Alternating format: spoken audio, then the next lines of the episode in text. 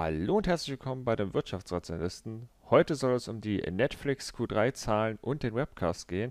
Ich habe die für mich wichtigsten Punkte herausgepickt und werde sie dir jetzt hier in diesem Video vorstellen. Am Ende werde ich dann aber nochmal darauf eingehen, ob sich durch das Q3 meine Bewertung in irgendeiner. Fangen wir direkt mal an. Die Prognose für das Quartal 3 2020 mit dem tatsächlichen Quartal 3 2020 zu vergleichen. Und wie man sehen kann, ist es gar nicht so weit äh, davon entfernt, was sie tatsächlich haben. Da sind wir einmal ja, bei 6,4 Milliarden Umsatz zu 6,3 prognostiziert. Dann Operating Income ist auch höher, dadurch, dass der Umsatz halt höher ist. Und die Marge dann auch. Was lustigerweise nicht höher ist, ist das Nettoeinkommen und dann das halt auf die Aktie hochgerechnet. Aber das, diese, diese kleinen Unterschiede, die finde ich, spielen jetzt keine große Rolle. Was für mich eine Rolle spielt, ist, dass sie das tatsächlich erstmal ganz gut eingeschätzt haben. Nur wer vielleicht mein, aus meinem, aus einem anderen Video habe ich mal gesagt, dass ich niemals daran glaube, dass die nur so wenig, ähm, wie angekündigt, haben angekündigt hatten sie 2,5 Millionen neue Kunden und aus den vorherigen Quartalen kann man ja sehen, äh, 10 Millionen, 15 Millionen, 8 Millionen und 6 Millionen. Und ich hätte tatsächlich, und das haben tats wahrscheinlich auch viele andere gedacht, vermutet, dass es sich eher so in diesem 4 bis 6 Millionen Bereich befindet. Auch wenn Netflix quasi was anderes vorhergesagt hat oder prognostiziert hat. Aber die Begründung, die sie damals quasi im letzten Quartal gegeben haben, war für mich nicht wirklich eine Begründung, sondern eher, ja, wir denken, dass das eher so passiert, weil wir in den letzten zwei Quartalen schon so extremes Wachstum hatten. Sie haben leider damit recht behalten. Ich verstehe nicht ganz, warum, um ehrlich zu sein. Es müssen, also da haben sie auch überhaupt keine Infos gegeben, warum sie jetzt nur 2,2 Millionen Mitglieder dazugewonnen haben. Also ob jetzt aus dem ersten und zweiten Quartal wieder viele gekündigt haben oder ähnliches, haben sie keinen Kommentar zu gegeben. Jedoch sieht man, dass zum Beispiel im Q4 2020 sie wieder 6 Millionen prognostizieren. Bedeutet also, sie gehen jetzt nicht davon aus, dass der Trend jetzt durchbrochen ist, sondern dass es einfach nur Q1 und Q2 in irgendeiner Art und Weise was vorweggenommen hat. Auch super interessant ist der Cashflow. Der ist jetzt nämlich extrem positiv. Äh, sie prognostizieren, dass sie im Jahr 2020 einen Cashflow von 2 Milliarden, also einen positiven Cashflow von 2 Milliarden ungefähr haben. Das hängt aber eher damit zusammen, dass sie ihre Produktionskosten die, oder Produktionen halt im Q1, Q2 und auch Q3 nicht richtig äh, fortführen konnten, so wie sie es halt wollten und da ein paar Stops drin waren. Und dadurch, dass sich ein bisschen verzögert. Zu den 2,2 Millionen Neukunden kann man sagen, dass wenn das Quartal 48 Stunden länger gewesen wäre, sie das geschafft hätten. Das hat jedenfalls jemand im Webcast gesagt. Bedeutet also, deren Prognose war halt echt sehr akkurat. Und daran sieht man auch so ein bisschen, wie äh, saisonal diese Quartalsberichte sind. Das kann man auch insgesamt hier ein bisschen sehen. Vor allem auch an der Marge und so weiter. Deswegen ist Netflix quartalsmäßig zu bewerten unglaublich schwierig. Äh, man kann hier zum Beispiel sehen, Q4 prognostizieren sie 13%, Q3 hatten sie 20, dann 22, 16, 8, 18 das schwankt alles so extrem, äh, nicht nur die Margen, sondern auch alles andere, dass man tatsächlich Netflix eher schon fast jährlich oder sogar mehrjährig bewerten muss. Und trotzdem finde ich Quartalsberichte immer super interessant, vor allem die Webcasts, weil man dann so extrem viel Einblicke einfach in in, das, in die Gedankenwelt von dem Unternehmen bekommt, wie dieses Unternehmen halt denkt. Und das möchte ich euch quasi auch so jetzt ein bisschen vermitteln. Bevor ich aber das vermittel, möchte ich noch eine sehr, sehr interessante Kennzahl berichten, quasi, dass der asiatische Raum year over year 66% gewachsen ist vom Umsatz und 46% von den Neukunden oder von den Kunden. Und da man ja insgesamt so sagen muss, dass der asiatische Raum unglaublich viel Potenzial hat, ähm, ist das auf jeden Fall sehr, sehr positiv, dass die ähm, vor allem in Indien, aber insgesamt in Asien, da China ja noch zu ist, extrem stark wachsen. Die Marge ist ja sehr, sehr wichtig bei Netflix, weil das Modell ist quasi darauf ausgelegt, dass das erst in sehr hoher Skalierung funktioniert da jetzt quasi jeder Neukunde, den sie oder jeder weitere Kunde, den sie jetzt haben, ist quasi fast rein Gewinn, wenn sie eine gewisse Schwelle halt erreicht haben. Und ihr Plan ist quasi Year over Year 3% in der Marge zu wachsen. Sie haben bisher noch keine Maximalmarge, macht man normalerweise auch nicht angegeben, aber momentan stimmt das halt. Dieses Jahr sind sie wesentlich stärker gewachsen, und zwar mit 5%. Aber sie sagen, oder habe ich auch gerade schon gesagt, dass man Netflix schwierig jährlich oder quartalsweise bewerten kann, sondern eher so ein mehrjähriges Ding ist. Es ist halt in der Unterhaltungsbranche, künstlerische Branche, wie auch immer, genauso wie im Gaming-Bereich, ist es halt sehr vom Hype quasi abhängig, der jeweiligen Shows und so weiter. Aber der Trend insgesamt ist halt in die Richtung nach oben quasi. Sie sind momentan bei 18% Marge wollten eigentlich nur 16% erreichen und wollen jetzt, um diese 3% quasi pro Jahr weiterhin zu erfüllen in ihrer Prognose, wollen sie für 2021 19% erreichen und das wäre jetzt quasi nur 1% im Plus.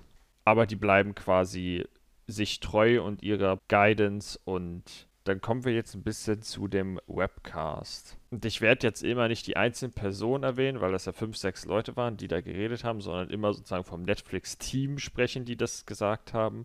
Und zwar hält das Netflix-Team es für keine, also den Covid-Jump quasi in deren Nutzerzahlen, für keine anhaltende stärkere Bewegung, sondern tatsächlich einfach nur ein ganz, ganz kleiner Boost beim Q1 und Q2, der jetzt aber keine extreme Trendwende an sich hat. Die Trendwende gibt es schon seit Jahren und die hat sie ein, also wirklich nur ein minimales Stück irgendwie verstärkt.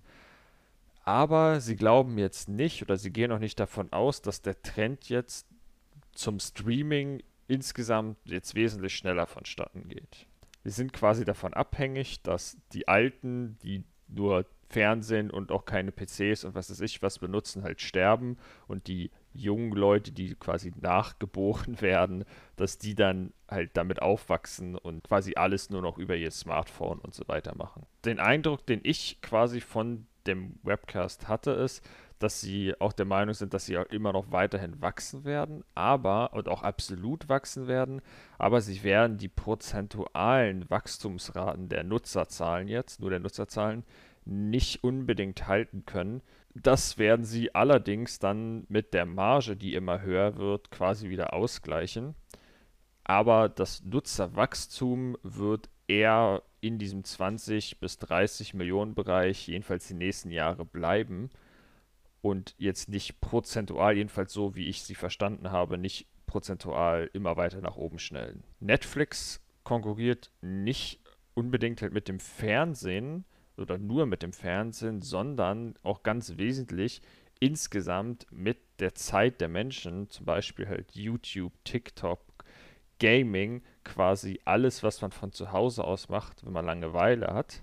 Ihr Konzept dahingegen ist quasi einfach so gut wie möglich in Content zu machen und somit einfach die Wiedergabezeit oder die Aufmerksamkeit von den Kunden oder Nutzern zu bekommen und einfach das beste Angebot quasi zu haben. Ihr Konzept ist also nicht, dass sie quasi eine Bibliothek von Filmen und Serien sind, sondern dass sie die besten Filme und die besten Serien haben, dass Leute auch wirklich ihre Sachen quasi gucken. Kann man zum Beispiel auch daran erkennen, also extrem stark daran erkennen, dass die Titel, die sie momentan in Netflix haben, also im Q3 2020, signifikant weniger sind als vor zehn Jahren, als Netflix angefangen hat mit ihrem Streamingdienst. Also es gibt, um jetzt einfach mal eine Zahl zu nennen, ohne dass sie jetzt korrekt ist, um, um das verständlich zu machen, damals vor zehn Jahren gab es 10.000 Shows und Filme auf Netflix und jetzt gibt es ja noch 5.000.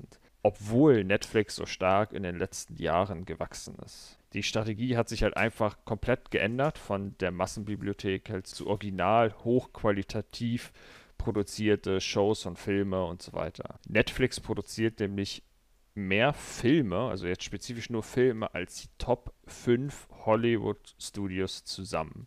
Und dieser Trend wird wahrscheinlich immer mehr verstärkt werden. Viele sehen ja Netflix, die sich gegebenenfalls nicht so mit der Führungsebene von Netflix auseinandersetzen, sehen Netflix oft als Tech-Unternehmen.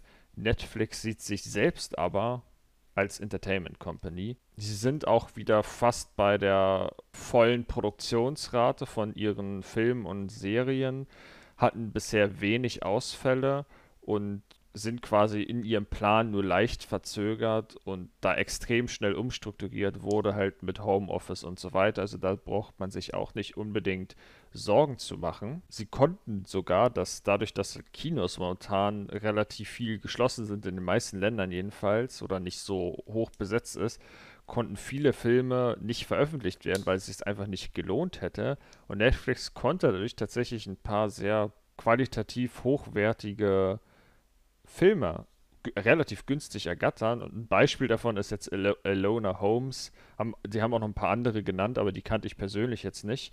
Und das ist zwar jetzt so eine kurzfristige Gelegenheit, aber da sieht man auch, dass ein Streaming-Dienst, jedenfalls zu Zeiten von Corona und vielleicht zu, von anderen Problemen, äh, auch einen Vorteil hat. Dann das Thema Preiserhöhung. Die kommen immer nur dann, wenn Netflix denkt, dass der Wert und die Shows, die sie in diesem Land, also ist landspezifisch, veröffentlichen, über den Wert des quasi Abonnements geht.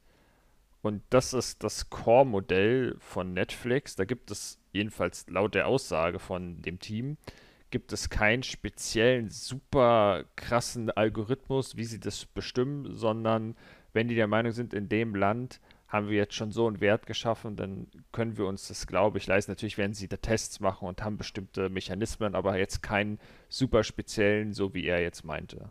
Auch ganz interessant, sie haben in den USA einen, diesen Testmonat oder Testwoche komplett rausgenommen und das haben sie, glaube ich, auch in vielen anderen Ländern, weil Netflix halt insgesamt jetzt schon so groß ist und Leute das halt ausgenutzt haben und auch ganz oft alte Kunden von Netflix sind und die gestalten das jetzt quasi um und eine super interessante Idee, die da präsentiert wurde, ist zum Beispiel, dass man äh, Netflix quasi so ein Event so ein bisschen draus macht, so ein Netflix-Wochenende, wo Netflix für gegebenenfalls sogar die gesamte Welt äh, for free ist, also für alle öffentlich zugänglich. Man muss natürlich gucken, wie man das mit dem Servern macht, aber äh, das könnte zum Beispiel auch einen extremen Hype äh, geben, dass es eine extrem hohe Marketing- Auswirkungen hat. Und das versuchen sie jetzt erstmal in Indien und dann müssen sie mal gucken, wie sie es weitermachen. Aber dieser Free Trial quasi, den nehmen sie immer weiter weg, weil Netflix dafür schon zu bekannt ist und das sie quasi nicht mehr brauchen. Dann hatte ich ja mal ein Video gemacht zu Epic Games, Apple und Google Play Store und so weiter. Und das wurde da auch quasi so ein bisschen angesprochen. Denn es ist ja oft so, dass zum Beispiel Apple oder der Google Play Store 30% des Umsatzes von der App haben will, wenn man sozusagen hauptsächlich über die App diese Sachen quasi macht. Dieses Problem hat Netflix momentan noch nicht. Sie haben ein eigenes Team, welches sich mit Apple und Android und auch mit den Herstellern quasi auseinandersetzen und die bestmöglichen Deals zwischen Software, Hardware und so weiter für Netflix rausschlagen. Und momentan hat Netflix auch noch überhaupt keinen Cut an Google oder an dem Play Store. Ist also momentan gar kein Problem bei Netflix. Netflix ist ja so ein bisschen bekannt dafür, dass man sehr viel vorgeschlagen bekommt und haben ja auch in den letzten Monaten das eingeführt, dass man diese Top 10 Liste bekommt, also die Top 10 Filme, Serien, wie auch immer, die in deinem Land geguckt werden. Und sie haben jetzt mehr oder weniger bestätigt, dass es über 75% der Watchtime von dieser ersten Seite kommen, also von den Vorschlägen quasi und von den Top 10, was gigantisch ist. Daran kann man halt auch sehen, wie wichtig quasi diese Vorschläge sind und wie faul die Menschen sind, weil sie halt einfach das gucken, was halt vorgeschlagen wird. Ist aber auch ähnlich, denke ich mal, bei YouTube und bei anderen, dass die Vorschläge eine extrem hohe Prozentzahl der Watchtime haben. Vom Interviewer ein sehr interessanter Gedanke, wie ich fand, den sie aber den Netflix leider nicht bestätigt hat oder auch noch nicht wirklich so drüber nachgedacht hat, so wie sie es angehört hat, ist, dass sie noch nicht wirklich drüber nachdenken, Kinofilme über ihre Plattform quasi zu vertreiben. Also in der Art quasi, wie das Disney Plus mit Mulan gemacht hat.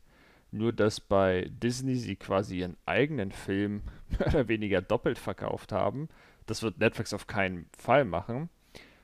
Aber vielleicht, dass man Kinofilme, sofern sich der Trend mit den Kinos so fortsetzt, dass die Kinofilme bei Netflix quasi verkauft werden, mehr oder weniger, weil das Kundenklientel ist natürlich extrem bei denen an dem richtigen Platz. Also der Marketingwert für Netflix ist unglaublich groß oder eher von Netflix. Bedeutet also, dass man zum Beispiel, wenn jetzt Avatar 2 oder sowas rauskommen würde und der kommt gegebenenfalls auch in den Kinos, nur dass die Studios halt viel zu wenig Geld in den Kinos machen und dann zum Beispiel einfach Netflix eine eigene Rubrik irgendwie aufmacht, wo man äh, da auch wieder Top 10 oder Top aktuelle oder was weiß ich aufmacht und man dann die Filme für irgendeinen Betrag kaufen kann und Netflix einen riesigen Teil von diesem Umsatz daran verdient.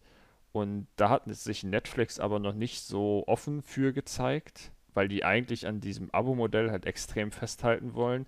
Aber ich fand das eigentlich eine super interessante Sache, weil sie an sich ja einen extremen Marketingwert haben, weil ja ganz viele, also Millionen von Leute quasi täglich oder wöchentlich bei Netflix einloggen und diesen Wert können sie momentan gar nicht so wirklich verkaufen und das wäre zum Beispiel eine Möglichkeit, wie man das machen könnte. Netflix ist sich halbwegs sicher, dass sie ihr Wachstum jetzt aus eigener Tasche bezahlen können. Sie werden jetzt zwar wahrscheinlich wieder die nächsten zwei bis drei Jahre leicht negativen Cashflow haben.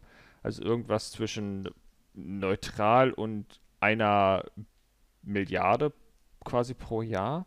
Sie haben sich aber bisher noch nicht dazu geäußert oder extreme Gedanken gemacht, weil das halt jetzt noch ein paar Jahre entfernt ist, bis sie richtig, richtig viel Geld machen, was sie dann machen. Also wenn sie nicht mehr genug Geld investieren können in Wachstum, dann ist ja entweder eine Dividende oder sie müssen irgendwelche Käufe machen von irgendwelchen Unternehmen. Dazu haben sie sich jetzt aber noch nicht geäußert.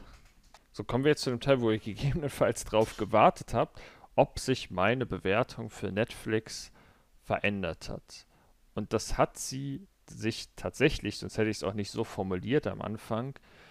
Für mich ist Netflix dadurch, dass sie gezeigt haben, dass sie doch nicht durch Covid quasi der Trend sich verschnellert und wesentlich stärker wachsen, ist Netflix für mich ein defensiverer Wert geworden. Ich habe einfach den Eindruck, dass Netflix für die Bewertung halt einfach, die sie schon haben, zu langsam wächst bei den Nutzerzahlen, obwohl sie jetzt so einen harten Schub bekommen haben. Und ich hätte gedacht, tatsächlich habe ich ja schon am Anfang quasi gesagt, dass sich der Trend viel stärker fortsetzt. Ich werde Netflix auf jeden Fall halten. Meine Renditeerwartung hat sich allerdings ein bisschen verändert, hingegen, dass ich eher denke, dass das Unternehmen sich in den nächsten zehn Jahren verdreifacht, von der Bewertung. Das heißt, dass sie so in dem 600 Milliarden Spektrum sind. Das ist allerdings, wenn man das jetzt in Prozenten ausdrückt, eher so zwischen 10 und 15 Prozent und nicht mehr zwischen 15 und 20 Prozent, weil sich einfach meine Meinung da hingegen ein bisschen geändert hat. 10 bis 15 Prozent mag sich jetzt für den einen oder anderen immer noch sehr viel anhören, aber da ich eher auf Wachstumswerte, sag mal, fokussiert bin, ist Netflix für mich jetzt erstmal, solange ich bis ich jetzt nichts anderes finde, erstmal ein Hold, aber Netflix könnte irgendwann ein Sell werden für mich. Das muss ich dann für jedes Quartal immer wieder einzeln bewerten. Für mich ist aber Netflix momentan nicht unbedingt mehr ein Buy nach den Q3-Zahlen. Außer natürlich, sie fallen jetzt um 20%, dann wäre es für mich wieder ein Buy. Dann bedanke ich mich für eure Aufmerksamkeit und wir sehen uns beim nächsten Mal.